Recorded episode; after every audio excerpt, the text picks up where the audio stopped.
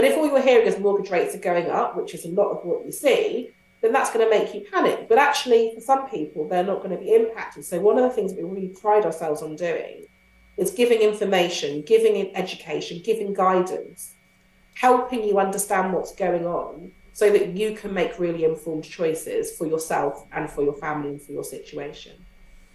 Hi, and welcome to Helping People Perform, the podcast that gives you fascinating insights into those people whose chosen vocation is to help others perform at their best.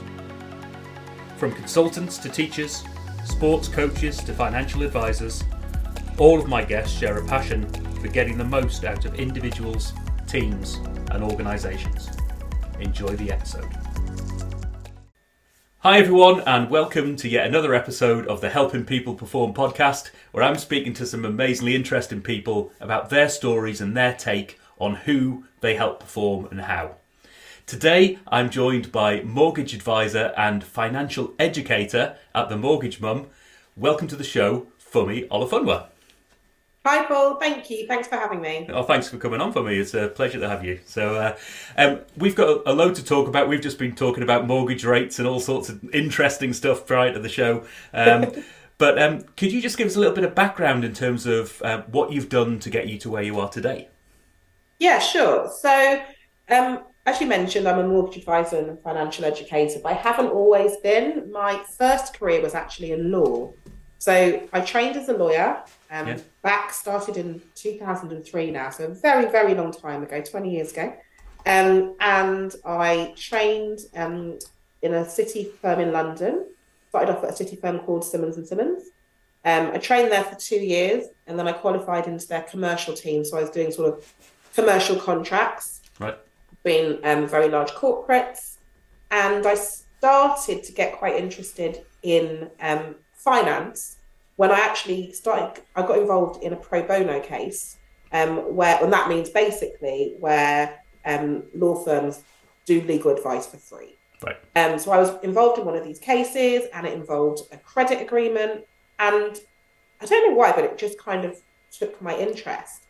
And then I wanted to try and start doing more of it within the firm. But unfortunately, there wasn't a huge um, demand for it at that particular firm. So I thought, well, if this is what I want to do and they don't have it here, I'm going to go and see where else they have it. So I found a firm that did have a department that specialized in that. And I applied to that firm. And fortunately, I was successful. And that was a law firm called Addleshaw Goddard. And I was there for another five years. I did a combination of working at the law firm, but I also was really lucky and fortunate enough to do a couple of client secondments. Right. So that's where you get sent to a client. So I've been sent to a couple, sent to a couple of the, the big banks and worked in their in-house legal teams. Oh, nice. And then I'm going to be honest, I kind of got the taste for in-house life because generally the hours are slightly nicer. So I actually ended up leaving um, the law firm that I was at and going to work at the client I'd been on the secondment to stayed there for a few years. And then I actually um, thought that I didn't want to do law anymore. So I had a little bit of a break, no. um, had a little bit of think about what I wanted to do. Um, and whilst I was thinking about what I wanted to do, I started contracting. So I was working in various different um, organisations, sort of a year at a time. And, and then actually realised, oh, I quite like the flexibility of contracting. Mm. I quite like the flexibility of knowing that you've got a project for a particular period of time and then you can move on. Mm. So I did that for for the next sort of good good few years, um, and then I had a baby, so I had um, some time off with her, and then I actually then went back and started a permanent job because there was a really attractive opportunity. There was a company that was was was going to do all the things that I actually wanted to do. Was combining many of my sort of passions. So it was um, education, which has always been really, really important to me. Yeah. Um, personal finance, and um, basically helping people, trying to help people improve their personal finances. Um, and I thought, brilliant, this is exactly the organisation for me. So I joined that organisation and was there for just under a year. And I wasn't getting to do enough of what I wanted to do. Right. And so I thought, you know what, I've kind of been got this thing within me that I want to do something. I'm looking for all of these organizations to provide it for me. But why don't I actually just provide it for myself? So I took the leap, I quit my job. Lots of people thought I was I was not thinking straight at that time. And I decided to set up on my own. So I set up a business called Hoops Finance, provides financial education and well-being to individuals and um, and groups and corporates. And as part of those discussions, what I kept on finding, and one area that people really struggled with when it came to their finances was getting a mortgage. Right. They found the process really overwhelming, confusing, didn't really know where to start, didn't know how to save, just had so many questions. Right. And there didn't seem to be anywhere that they that they could go to to kind of get all of those answers. And I thought to myself, well, I can help you answer the questions. Thing I can't do though is help you with, you know, the actual mortgage application, which is obviously quite a significant part of, of buying a property. Yeah. And so I thought, okay, well, why don't I qualify as a mortgage advisor? Then I can do both. So that's what I did. Yeah. And that's what I've been doing ever since. So I'm a mortgage advisor by day, but also what is also really important to me is that I, I provide that financial education to my clients and also people who aren't necessarily my clients yet as well. Oh, wonderful. And uh, one bit I'd love to pick up on a little bit there, you, you talk about that passion for education. And, you know, I noticed you, you use the word, um, uh, certainly in your in, in your websites and things about demystifying things for that for your clients. What is it that drives that passion for you? You know, why is education and financial education so important for you? I think it's because our personal finances and the topic of money, it's all around us. There's, you know, we can't live our lives without factoring in that money plays a huge part. Mm. You know, we have to pay our bills. Um, we have to we have to work Mm. unless we're lucky enough to, to, to you know be lottery winners, I guess. Um, we have to work, and I just found that people didn't necessarily think as much as maybe they could do about their money. They didn't think about the things that money could do for them and the ways in which they could use it. Right. And also because of um because of the work that I've done within banks, I'd often work with you know right through the stages um, of different products and services. So right from the inception, you've got the product team. They come up with a great idea, a new product, and I Yeah. worked with them at that end. But right the way through to, for example, if it was a credit type product, if somebody got into a bit of financial difficulty, they couldn't pay, they were in arrears, I'd be working with the teams that would be looking after those people. So the collections teams and the recoveries teams. And what I was seeing through that work is that there seemed to be a lot of people who just didn't really understand how the products that they had and were using worked. Mm. So it's not surprising then that in some instances they got themselves into a bit of financial difficulty. So I'm not saying that financial education would mean that nobody is ever in arrears and nobody gets into a tricky situation because you know life happens, right? There's things, you know, things happen that mean that maybe we can't pay our bills, maybe we lose a source of income, maybe we're not able to work for a period of time. Hmm. But what I do think is that knowledge, but knowledge plus action is power. And I think that there's people that lack the knowledge Yeah. or they lack the confidence to be able to take action. So that's kind of my little, um, I guess, my formula that I like to use knowledge plus action um, equals power. Wonderful. And do you find that your combination of the legal training and moving into finance does that give you a, a different angle, a different perspective on things that um, maybe your competition doesn't have, or, or, or others may not have if they've purely been in the finance space? Um, I think I think I'm used to reading long documents, Right. so that that probably helps. I think one thing though that is actually quite useful is that um, I think a lot of people think that lawyers should or do talk in really long or unnecessarily long. You know, they use unnecessarily long words. They use you know language that's not easily understandable. Hmm. And I have come across lawyers like that. But actually, what we're really encouraged to do as a lawyer is use really clear, simple, easy to understand language. Yeah. And I think in an area like finance, there is often quite a lot of financial or technical jargon that when you're used to working in an industry, you kind of just assume that everybody knows and understands. So you find yourself falling into using, you know, three letter acronyms that you and your team know and everyone in finance knows, but anybody that's not in finance is thinking, I don't know what you're talking about. Yeah. But they also don't necessarily have the confidence to say, I don't know what you're talking about because maybe they feel like they should. Mm. So, one of the things I think that actually working in law first has actually helped with is making sure that whenever I'm speaking to somebody, I am using really clear, easy to understand, simple English. And I'm really aware of the fact that I need to make sure that they can understand what I'm telling them. Right. I was once told if somebody can't understand something, it's not their fault. It means that you haven't explained it properly. Yeah. Yeah.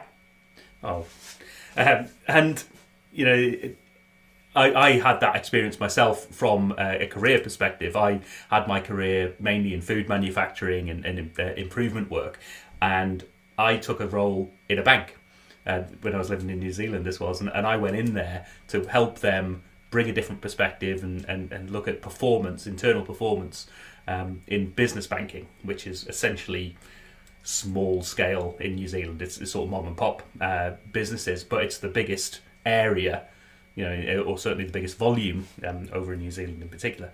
Uh, so the majority of that was mortgages um, and and home loans as well as business loans and credit cards and things like that. Um, and I found myself going right.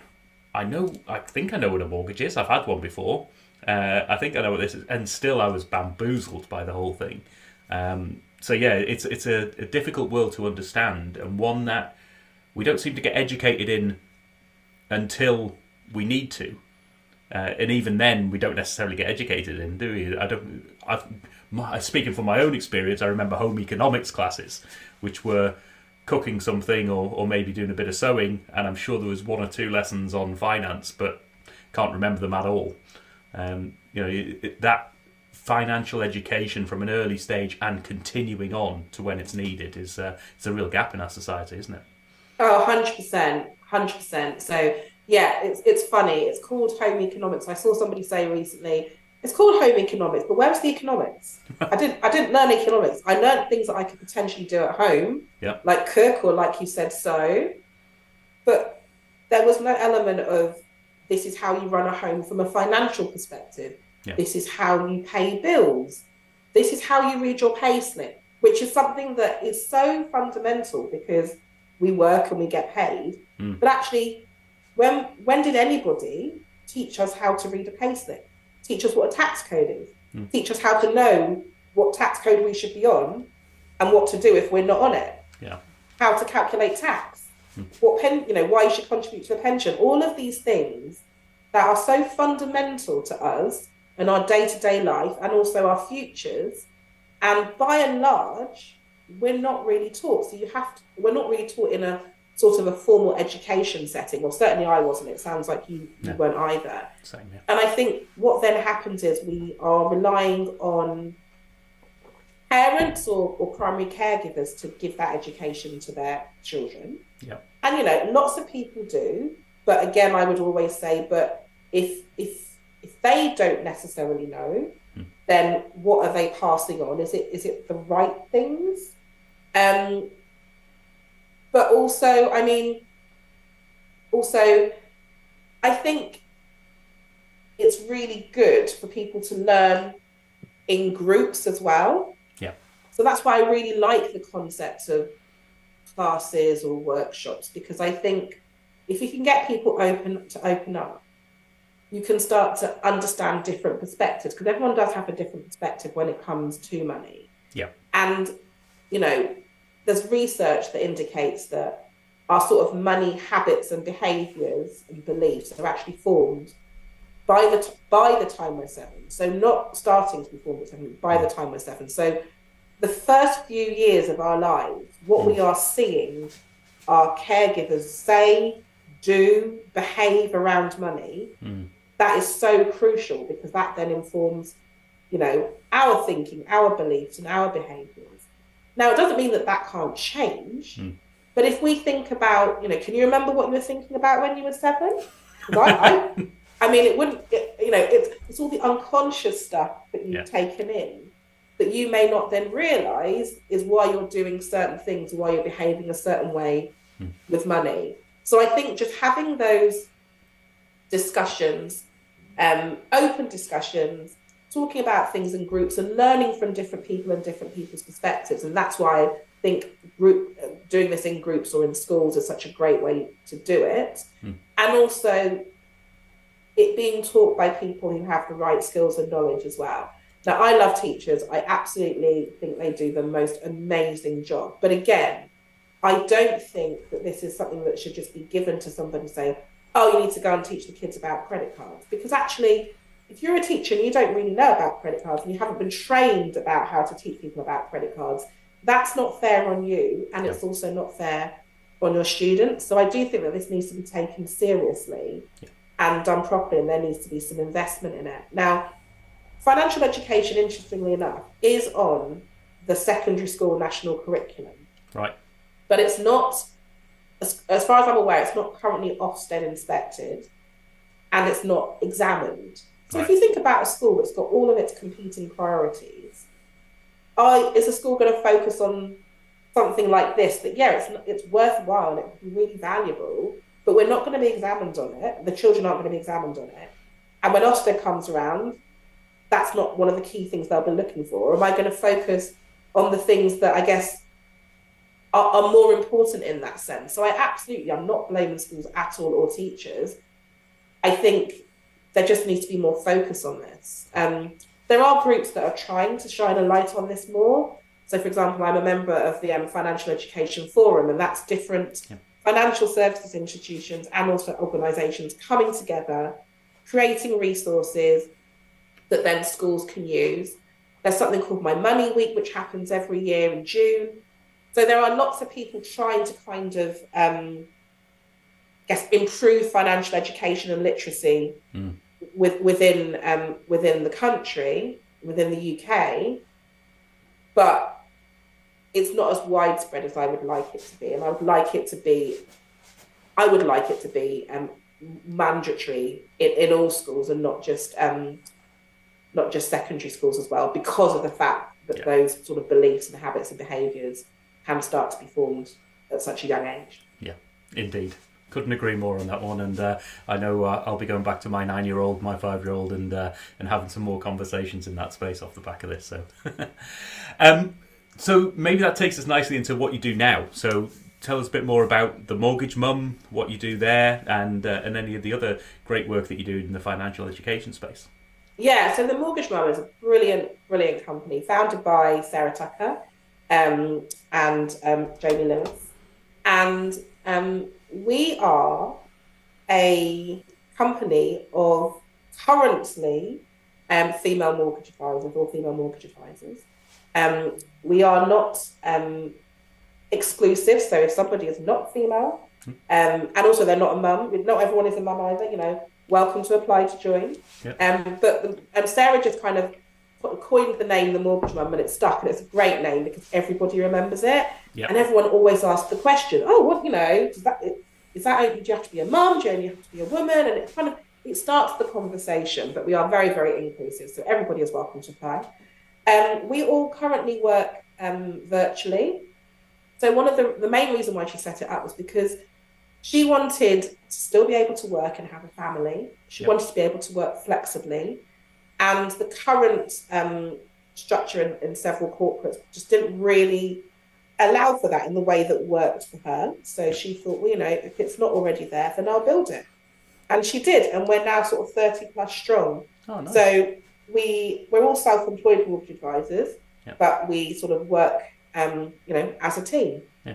So we deal with all different types of clients, all different types of lending. So it could be a first-time buyer, it could be somebody who is wanting to move home, um, it could be somebody who's you know on a on a mortgage deal that's coming to an end. Um, we will, we, you know, it could be somebody with a buy-to-let property Right. will help um, anyone and everyone because we really, really believe that mortgages are more than just about money, and we think that we have the way in which we, we deal with our clients, we think is quite special, and our clients really seem to appreciate it. We're very flexible, we're very accommodating, and sometimes work out of hours to suit our clients, but also to suit us as well. Yeah. And we, you know, we do a lot of hand holding, and people do, you know, seem to really, really appreciate that. And we we like to provide a balanced view, and this is something that I think is really, really important. Actually, I think when you look at some of the things that are in the press, I think some of them can be quite, um, you know, there can be quite a lot of scary headlines. Yeah. And you know, sometimes it panics people. Hmm. Um, you know, particularly at the moment, right? So just before we came on, we were talking about mortgage rates. So yesterday, Bank of England increased the base rates. Now, that will impact some people and it won't impact others. But if all you're hearing is mortgage rates are going up, which is a lot of what you see, then that's going to make you panic. But actually, for some people, they're not going to be impacted. So one of the things we really pride ourselves on doing is giving information, giving education, giving guidance, helping you understand what's going on so that you can make really informed choices for yourself and for your family and for your situation. Wonderful. Yeah, I think that's the. Sometimes I liken it a little bit to estate agents or, or other services like that, where you don't need a service until one particular moment in your life, but it's really important. And I find myself with a lack of trust in those situations where it's like, is the person who's given me this service you know, really acting in my best interests? Or are they just out there for a bit more commission? And uh, you know, it's like if you're telling me that um, as an estate agent, for instance, oh, the, the asking price is going up, does that just mean you're saying that to get me to go up to give you a bit more commission, or are you actually trying to help me with this purchase? And it's a it's a trust issue that's underlying in in those areas, isn't it? That's uh, um, that comes with honesty and openness and, and conversation. Yeah, absolutely. I think trust is so key. Mm. And rightly or wrongly, trust in financial services generally, I don't think is as high as it as it would be nice if it was. Yeah. I think there have been various things that have happened in the past that maybe make people not really trust people who work in financial services, Hmm. um, or think that people are working with their best interests at heart. So what we do is we really pride ourselves on developing relationships with our clients. We are on social media quite a lot because we feel that if people can sort of see us, Yeah. um, see us speaking, see us how we talk about things, see our views on things, then that starts to build that element of trust and build up a rapport. Mm. So actually, by the time that they come to us and actually need to use us, maybe they feel like they know us a little bit. Yeah. Rather than if you don't, you know, you, you don't know anyone at all, and then suddenly you rock up at the point when, oh, quick, I need to get a mortgage, and then you contact a pretty sort of faceless organisation, Mm. and you get given someone to deal with. Now, I'm not saying that you know if you work in an organisation that isn't on social media, there's something wrong with that, but it's just something that we feel is really important that we want to do. We want our clients to feel comfortable. We Mm. want them to trust us. We want to have a really good rapport with them, and being active on social media is one of the ways in which we, we do that. Yeah. And that human factor and that human connection in any service element is uh, is massive, isn't it? And that, that's people are either going to buy from a trusted brand or a big corporation that they believe in that corporation and they deal with the person who's there at the time. But if you're on the smaller end of the scale, even though you know, you're saying there's you know you've got a team of thirty odd, uh, you know, different advisors with the mortgage mum, you know, you're still quite a small scale, one on one sort of um, uh, service to people. Then that trust and that relationship is is absolutely key going forward, isn't it? Yeah, yeah, Yeah. hundred percent. Wonderful. Um, and so, how do you help yourself perform? What are the things you do that keeps you as sharp as you can be, um, either on the professional side or you know how do you learn and, and grow? What's your your favourite ways to attack that? So I am 100% geek and proud. I love learning. Right. I'm happy to say that to anyone. Yeah. I'm I'm a bit like a magpie, like I, something new and I want to know about it. I just like to improve and know more. So I read a lot. Right. Um, I also try and read, when, particularly when it comes to newspapers. I do try and read a variety of different newspapers because I think if you just read a particular paper Hmm. all the time, you don't necessarily get to hear the views of different types of people who might not read that particular paper. Yeah. So I do think it's really important to try and have a really rounded, um, really rounded experiences. So I try and read different types of papers, different types of media. I listen to a lot, heck of a lot of podcasts. Yeah. Um, I don't drive, so I do a lot of walking, Right. and so I've always got a podcast um, in my ear. And then I try and learn from other people. So people all around me who are either at the same level as me or maybe a few steps ahead, but also, you know, people that are younger, because I think that's really important that things are changing. You know, the way in which we've done things is not necessarily the way that we're going to keep doing things. And there's lots of new ways of doing things. There's new technology now. Look, I'm not a tech. I'm not a tech. I'm a geek, but I'm not a tech geek. Um, so I'm often asked, oh, how does this work? You know, um, but you know, just being aware of what's going on Right. and being attuned to the fact that I don't necessarily know everything. No one really knows everything, and it's okay to ask if you if you if you don't know everything. But yeah, I like to. That's how I sort of like to to learn. Keep keep learning, keep reading, and keep asking questions um, until you understand. Oh, it's a bit, sounds like you're a big consumer, certainly of uh, of all sorts of different things. I think that element of different perspectives and consuming different perspectives is critical, not only for your own sanity to avoid those uh, sort of echo chambers that you can find yourself in, but, but what I like about what you're saying there is your client base is potentially reading one or other, and probably only one or other of various different media or or, um, or newspapers or, or whatever that might be.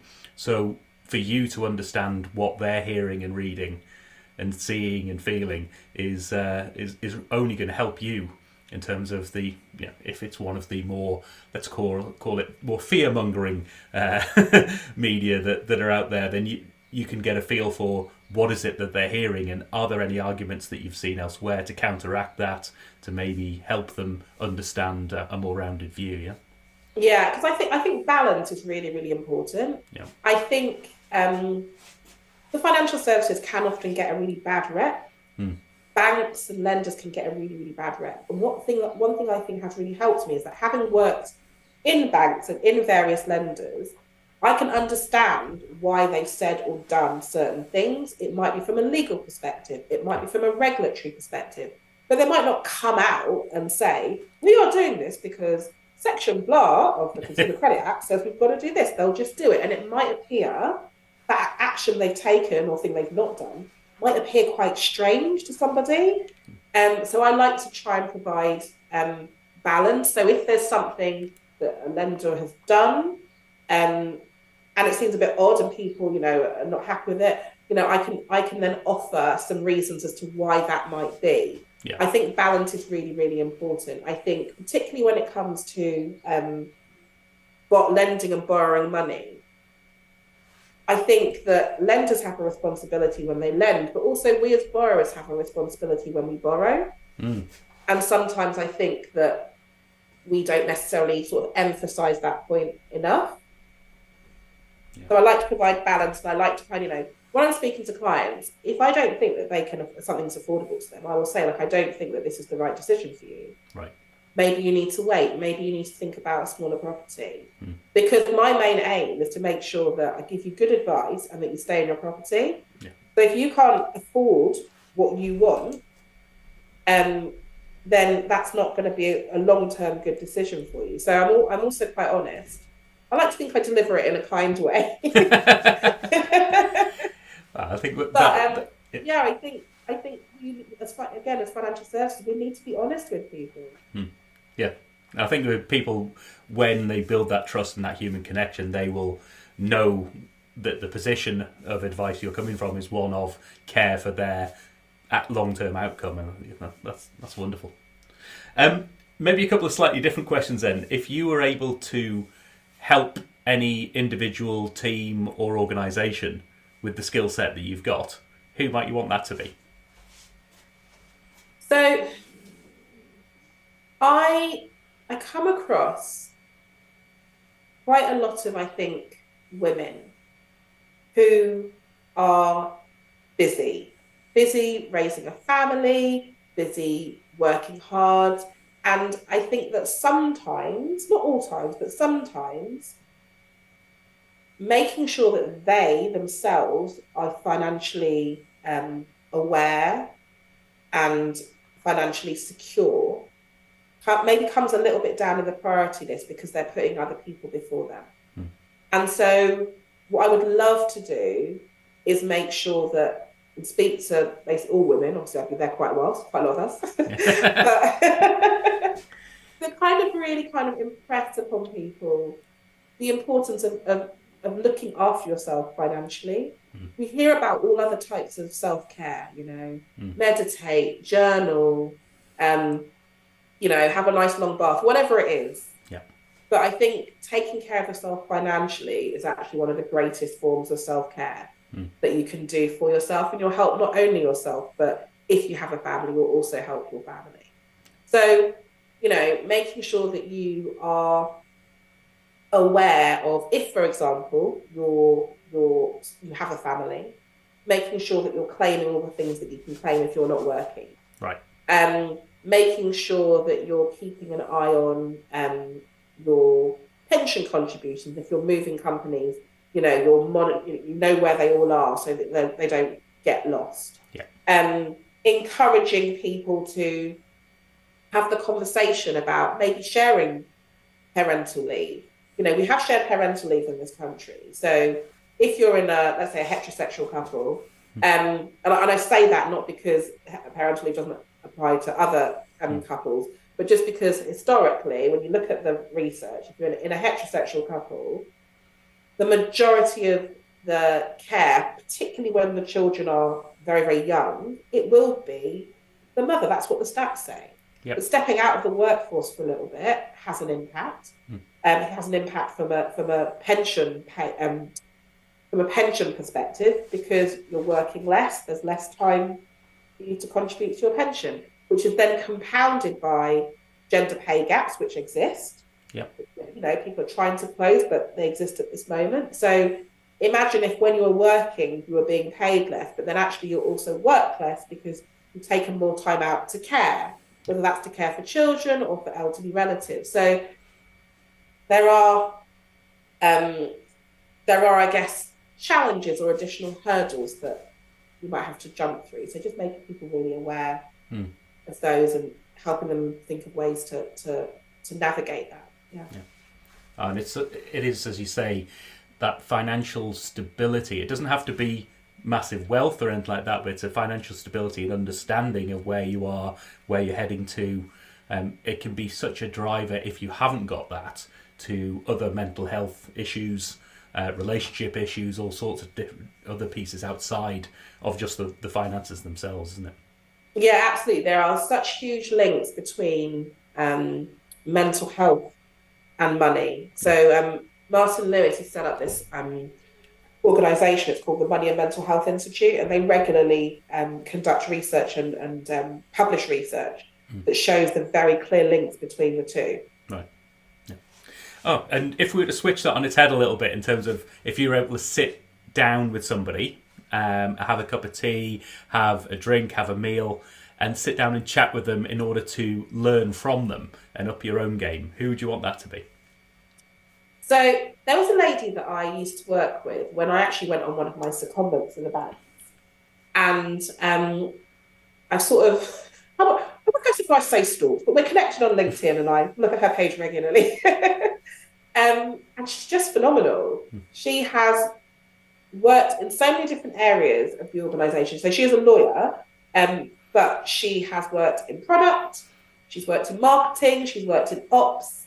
She's always sort of changing um, areas. So obviously, she's learning loads, and she's risen up the ranks. And she also has four children. Now, I'm one of four, um, and I actually have one child myself. And I, I regularly question my mother on her decision to have four children because having one, uh, you know, having just one is quite tricky. Yep. Let alone four.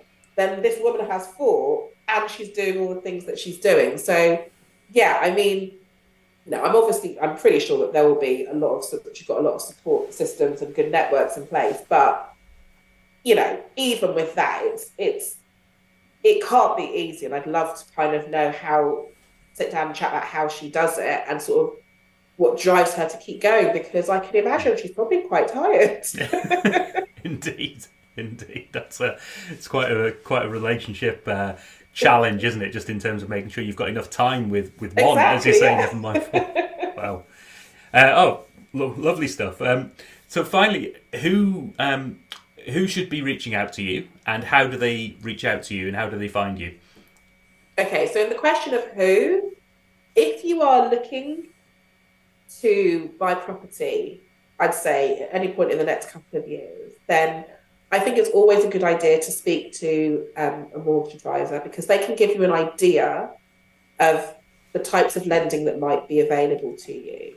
So you, you know, you, what you don't want is to think or, or not even know anything about um, the mortgage industry, and then just rock up and think, "Hey, I'd like a mortgage for X," Yeah. and then at that point be told that you know that's not happening because, for example, your income isn't high enough for for that to be a possibility for you. So I always say let's let's prepare. So so plan and prepare, and the best way to do that is to speak to somebody um, in advance. So anyone who's looking to get onto the property ladder for the first time, but also anybody who's thinking of moving, so they'll be, maybe get, be getting a new mortgage, or they're actually got a mortgage at the moment, and you know their mortgages.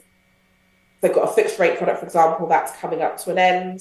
Um, basically, anybody who wants to either get a mortgage or has a mortgage and just you know maybe doesn't understand it because Right. there are so many people that are like oh yeah, I've got a mortgage I don't really understand how it works I don't really know any of you know any any of the stuff about it because often we do right that's the boring bit Yeah. nobody really wants to think about the mortgage. The exciting bit is getting the house. Yeah. um so but the mortgage bit is very very important. Um so you can outsource that to me. That's absolutely fine. I will do that. Um, but yeah, you need you need to get in touch, and particularly at the moment because I think over the past sort of six months or so, it has been quite a rocky time in our wider economy, Hmm. and mortgage rates are often being discussed in mainstream media, um, and sometimes the the headlines can be quite um, can be quite scary. I guess if you if, you know you're not involved in the industry and you don't really understand what it means Yeah. for you. So I would always say, yes, read the papers, read the news, you know, listen to the news and try and understand. But actually, it's all going to be quite generic in the sense that nobody can say what that actually means for you personally. Right. So I would always encourage people to, to speak to an advisor um, at that time. And if they want to contact me, then they absolutely can. Yep. Um, you can contact me, you can find me on Instagram. I am Funmi underscore the mortgage mum. Or you can send me an email. I am Funmi at themortgagemum.co.uk. Fantastic, and I'll make sure those links are in the show notes so that people can reach out. So, uh, I mean, an amazingly important and uh, what some might not find interesting in the, in the first instance, but once you start to peel it and understand what it means to you, an amazingly uh, interesting field that can have such an impact on the rest of your life. So, really enjoyed chatting uh, Funmi, and thanks so much for being on the show today. Thank you very much for inviting me. Thanks for listening to today's episode.